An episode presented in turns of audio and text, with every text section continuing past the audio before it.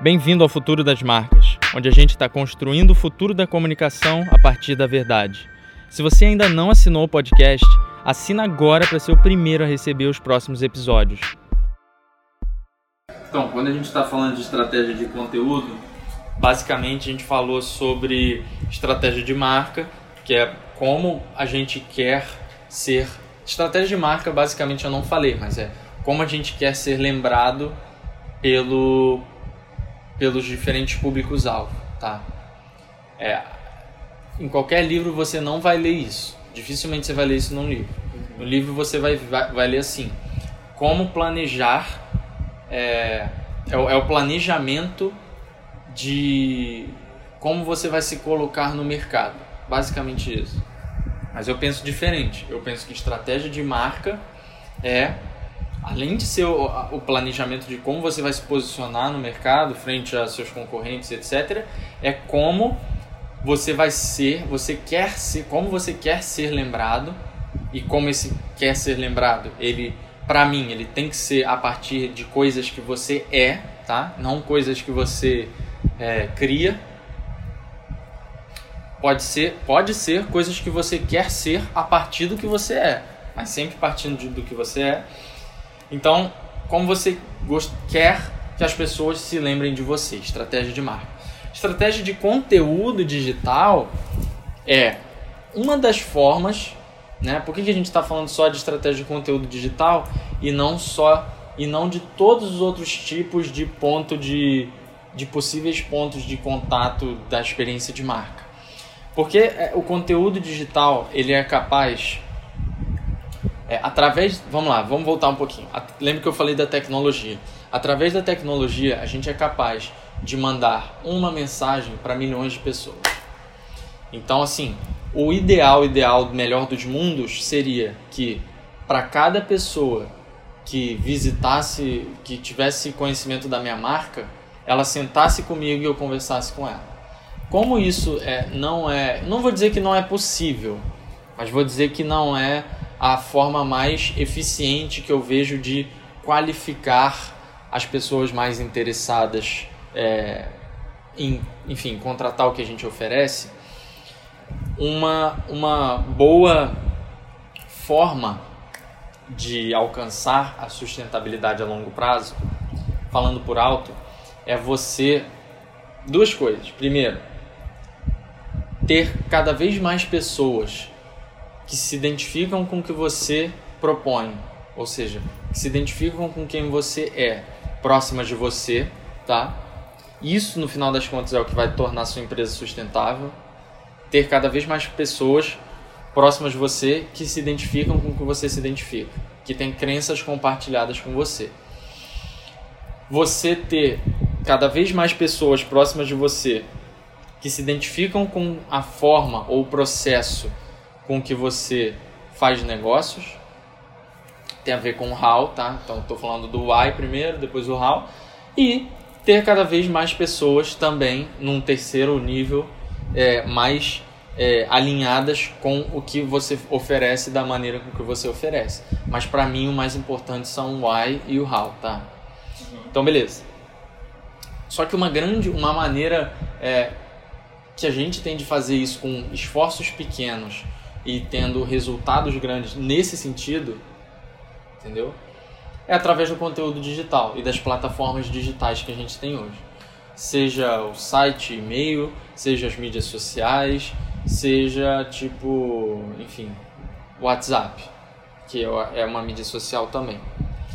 É, então, assim, é por isso que dentro da experiência de marca, dentro da estratégia de marca e dentro das diferentes formas de entregar a experiência de marca para a audiência, né, para o público-alvo e para o público de uma forma, uma forma geral, eu escolhi o foco no conteúdo digital.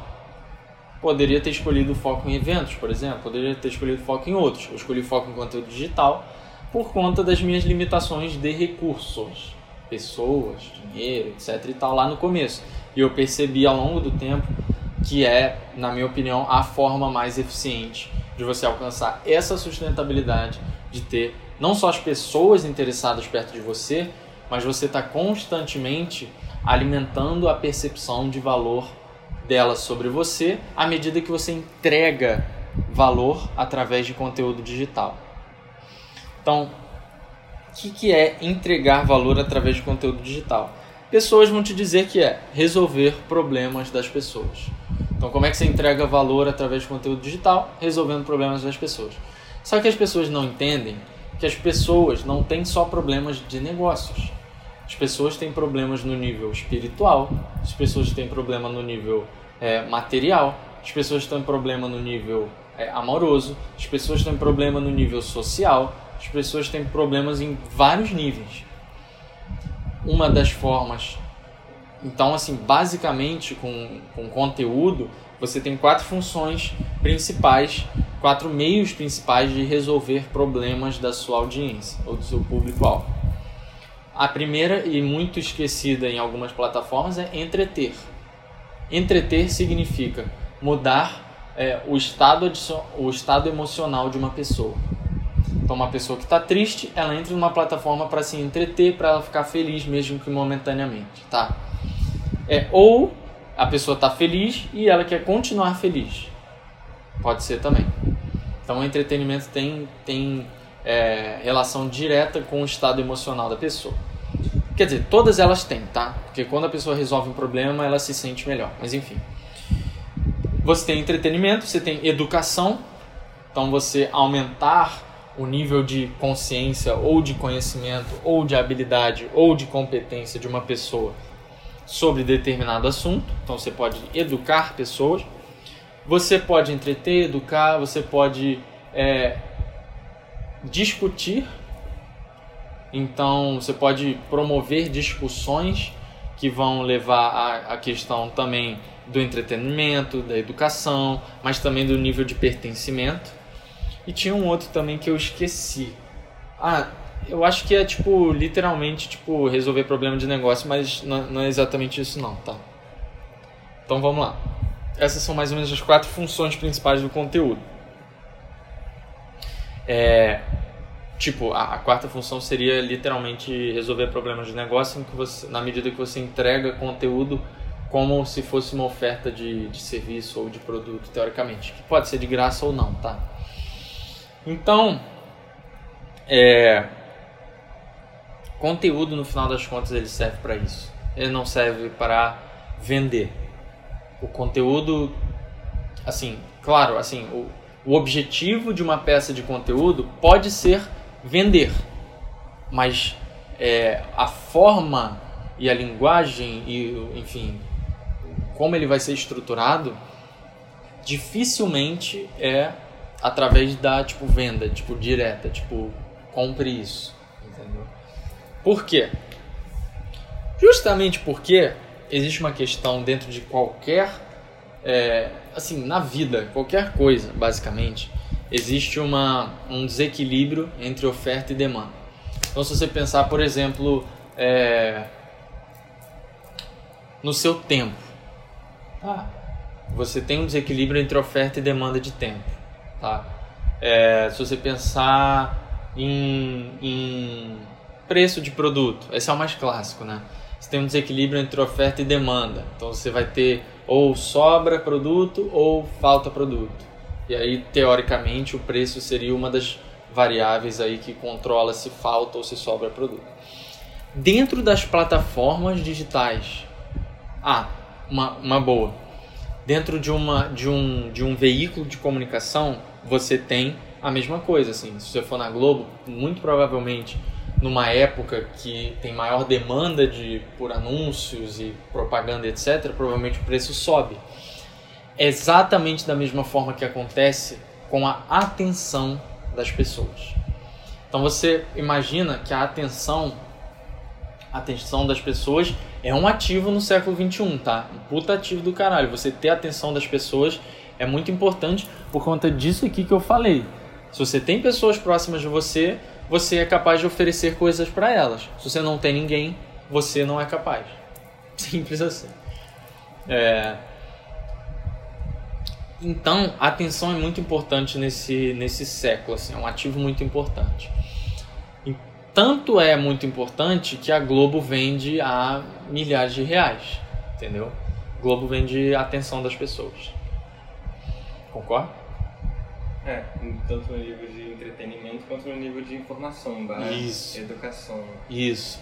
O que, que a Globo faz? Ela entrega entretenimento, ou seja, ela entrega conteúdo gratuito para as pessoas em forma de entretenimento ou informação, até informar é informar outro. É... em forma de educação, informação, entretenimento, caralho é quatro.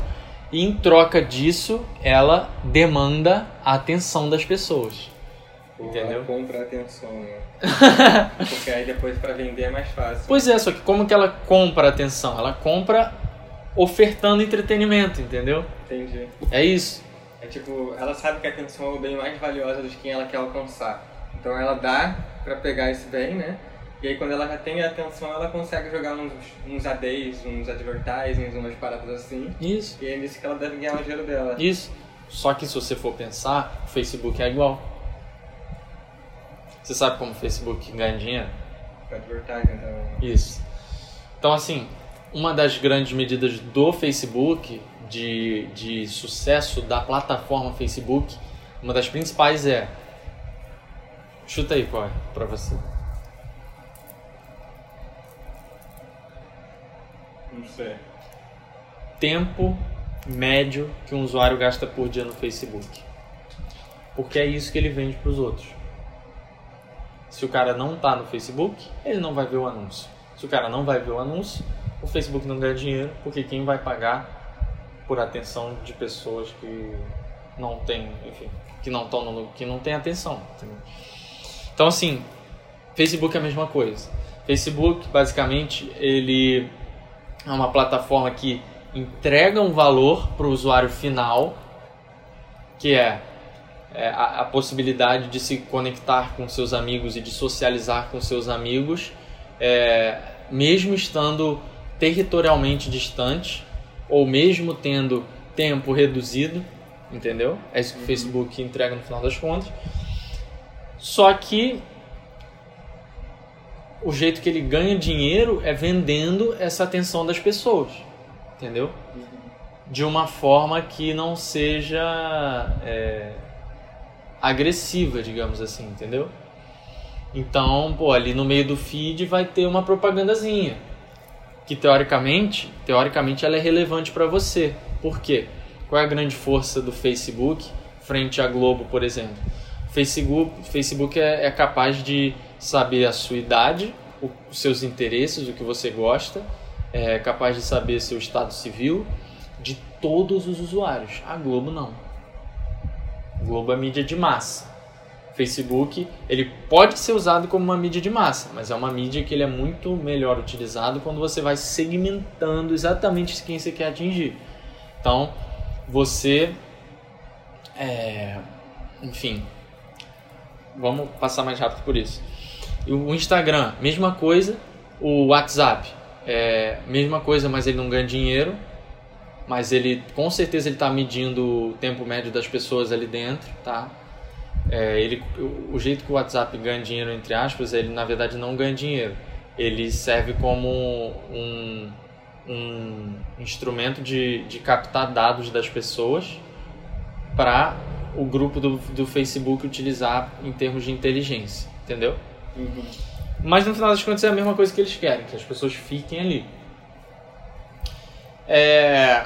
Então, quando você fala de Facebook, quando você fala de Instagram, quando você fala de qualquer mídia social, na verdade, quando você fala de qualquer plataforma de conteúdo, as pessoas estão lutando pela, pela nossa atenção. As empresas, elas não... É como se... aos olhos da, da, da empresa que quer vender, não vou nem falar assim, aos meus olhos, Lucas Gomes, o que, que eu quero estando ali no Facebook? Pô, eu quero que as pessoas vejam as paradas que eu, que eu... Eu quero mais ainda, quero que as pessoas curtam as paradas que eu publico, eu pessoa. Então, eu estou demandando é, a atenção das pessoas para curtirem o meu conteúdo, ou não. Só que as pessoas, qual que é a grande competição que rola? Eu sigo, por exemplo, sei lá, mil e quinhentas, mil pessoas.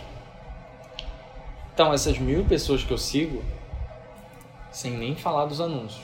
Essas mil pessoas que eu sigo estão competindo pela minha atenção. Entendeu?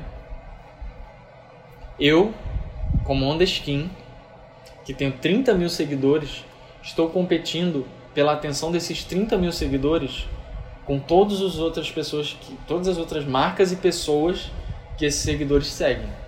E esse é a grande... Tipo, essa é a grande... É, grande pegadinha que muita marca não entende. Que é, cara, não é, não é uma, uma opção você ser relevante ou não. Tipo, se você não for relevante, em primeiro lugar, antes de tudo ser relevante, nessas plataformas, você não vai alcançar resultados de, de, de venda nesses canais, simplesmente porque você não vai conseguir evoluir no seu funil de vendas. Isso aqui é um funil de vendas. Prazer, funil de vendas. Cara, basicamente, entenda isso aqui de uma forma parecida com que você entende a jornada do usuário e a experiência de marca. As pessoas separam, vai ter gente que vai falar que isso aqui é uma parada, nossa, não tem nada a ver com o outro, e vai ter gente que, que não vai nem entender quando você fa- fizer a relação entre os dois. Mas eu estou te dizendo que essa relação existe, tá? Isso aqui, funil de vendas, é a simplificação do, do processo de vendas do marketing de conteúdo. Simplificação do processo de vendas do marketing de conteúdo. Você já ouviu falar em marketing de conteúdo? Nunca? Oh my God! Marketing de conteúdo, cara, como é que eu vou explicar pra você? Você nunca leu o livro Marketing então, três ponto zero, Marketing quatro ponto zero do Philip Kotler. Eu te passaria esse livro pra, pra ler, mas eu ia te passar um até mais, menos teórico e mais prático, que é do Gary Vaynerchuk. Só que tá lá em casa, eu vou pegar essa semana. Eu posso baixar esse livro, eu tenho um Kindle também. Você prefere? Eu posso, é, posso não, você prefere ou não? Tanto faz pra mim. Tá. Porque... Mas é que alguns eu tenho lá em casa, tá, entendeu? Eu posso te dar uns e eu só tenho que ver quais livros que eu vou, na, na sequência, emprestar pro estagiário também. Tá, que eu vou como, ter que entender. E como eu te trabalho, eu leio rápido, eu te devolvo no máximo dois, três dias. Tranquilo. Às vezes, de repente, eu leio num dia só. É tipo, como é uma coisa que tem importância pra mim, eu leio rápido. Entendi. E dependendo, assim, se, se você fala, eu quero que você leia esse livro pra dois dias no máximo, e esse aqui pra... Eu quero esses três livros em uma semana, eu vou fazer, entendeu? Não, porque relaxa, é calma, relaxa. É... Vamos lá. Então, cara, assim, você tá entendendo como que... Você tá começando a entender como que a sua arte, junto com negócios... Tipo, tem um elo entre os dois, uhum, tá ligado? Que é justamente o comportamento do consumidor. É, então, assim, isso aqui, cara, é o resumo do processo de vendas do marketing de conteúdo. Na verdade, o processo de...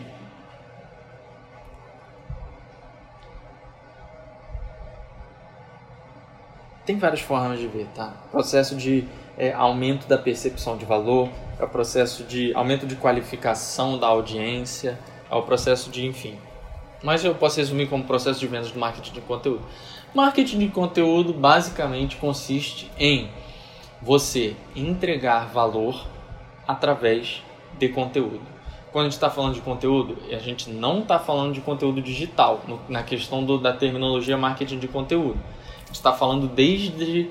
mil e quinhentos, sei lá, mil e oitocentos, quando a Gillette emitiu um flyer ensinando as pessoas a é, raspar a barba sem se cortar. Isso já era marketing de conteúdo. O conceito em si só surgiu há, é, sei lá, quinze, vinte anos atrás, ou menos, com o surgimento da internet. Por quê? Porque as pessoas conseguiram, começaram a conseguir produzir conteúdo em escala com um preço de distribuição muito baixo. Porque assim, eu esqueci de falar, mas essa foi a grande revolução que a internet trouxe em termos de marketing, que foi o seguinte.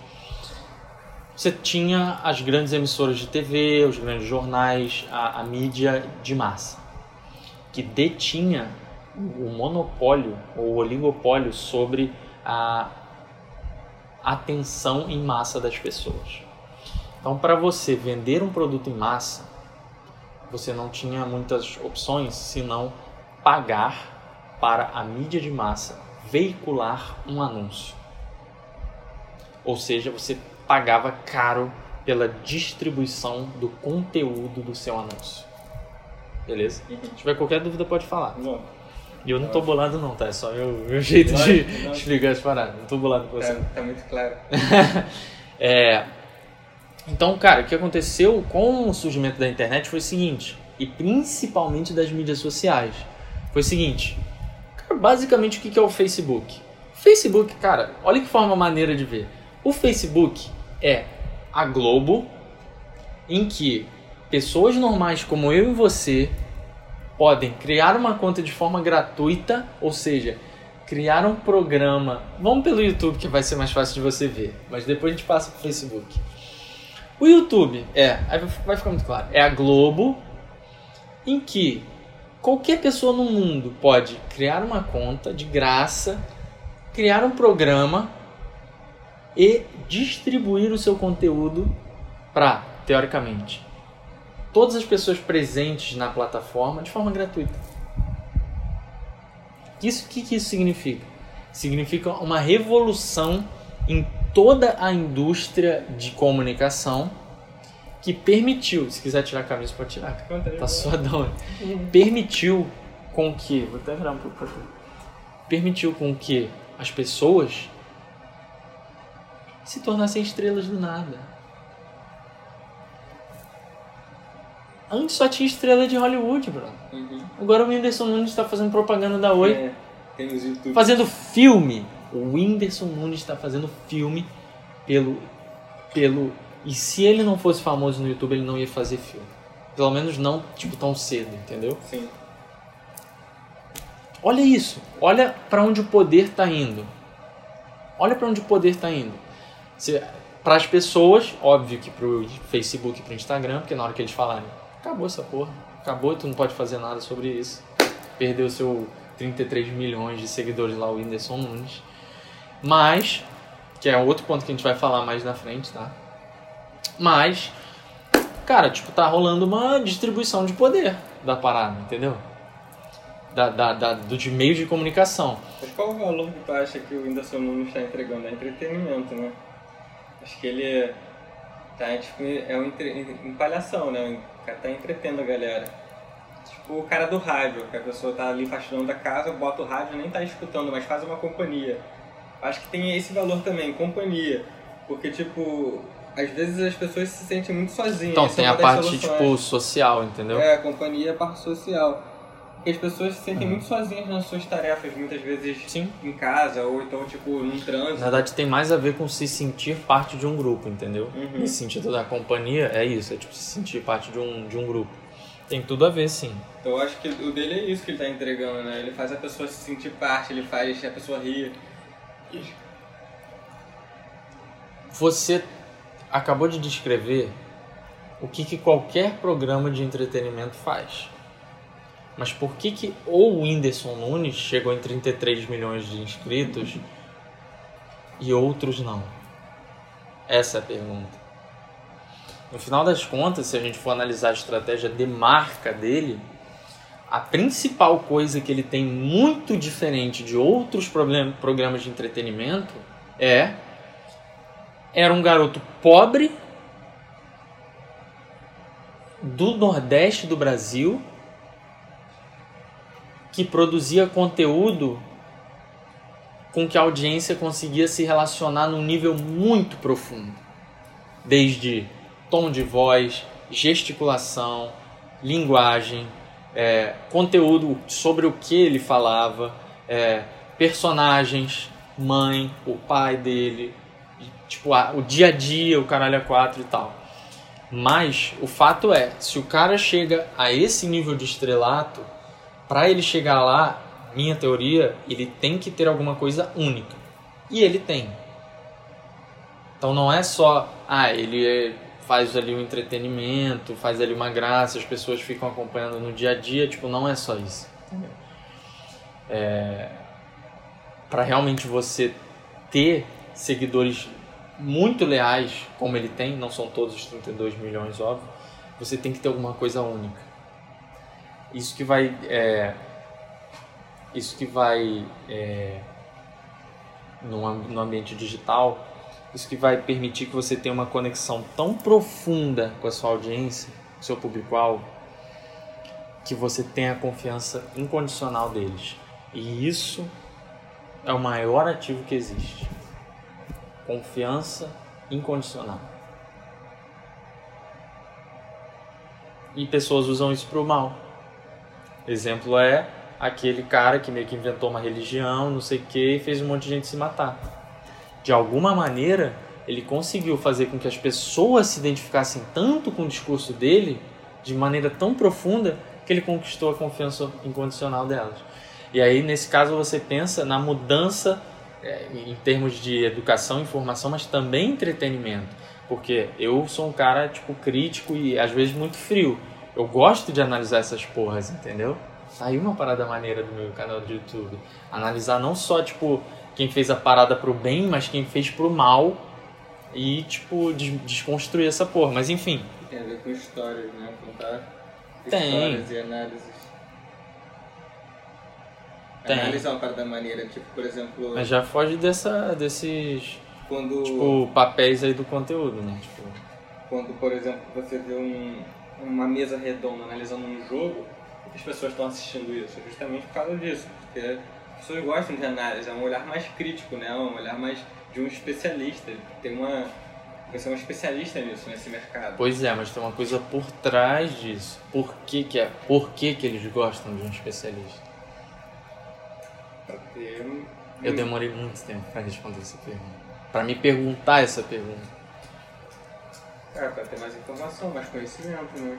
Acho que é, que é isso. Pra que ter mais informação e mais conhecimento?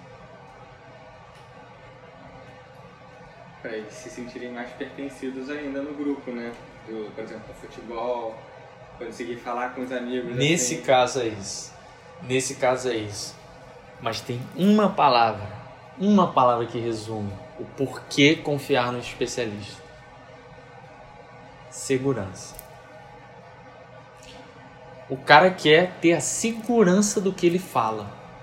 Seja essa segurança falar com o superior dele e falar, cara, eu vou contratar esse cara porque eu sei do que ele está falando. Seja chegar pro grupo de amigos deles e falar, porra, não, esse jogo aí, entendeu? Ou dentro da empresa. Não, essa ação que vocês estão fazendo é totalmente uma merda. Porque, porra, o que você tem que fazer é produzir conteúdo autêntico, entendeu?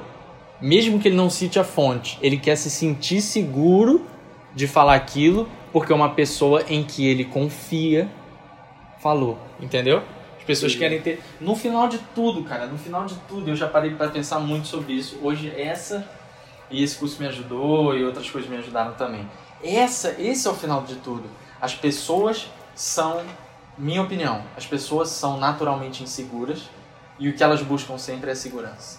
Galera, esse foi o episódio de hoje. Se você está gostando do podcast, não esquece de deixar uma avaliação na sua plataforma de áudio. Com isso, você faz com que o futuro das marcas chegue a mais pessoas. Fica à vontade para falar comigo nas mídias sociais e a gente segue fazendo o que a gente acredita.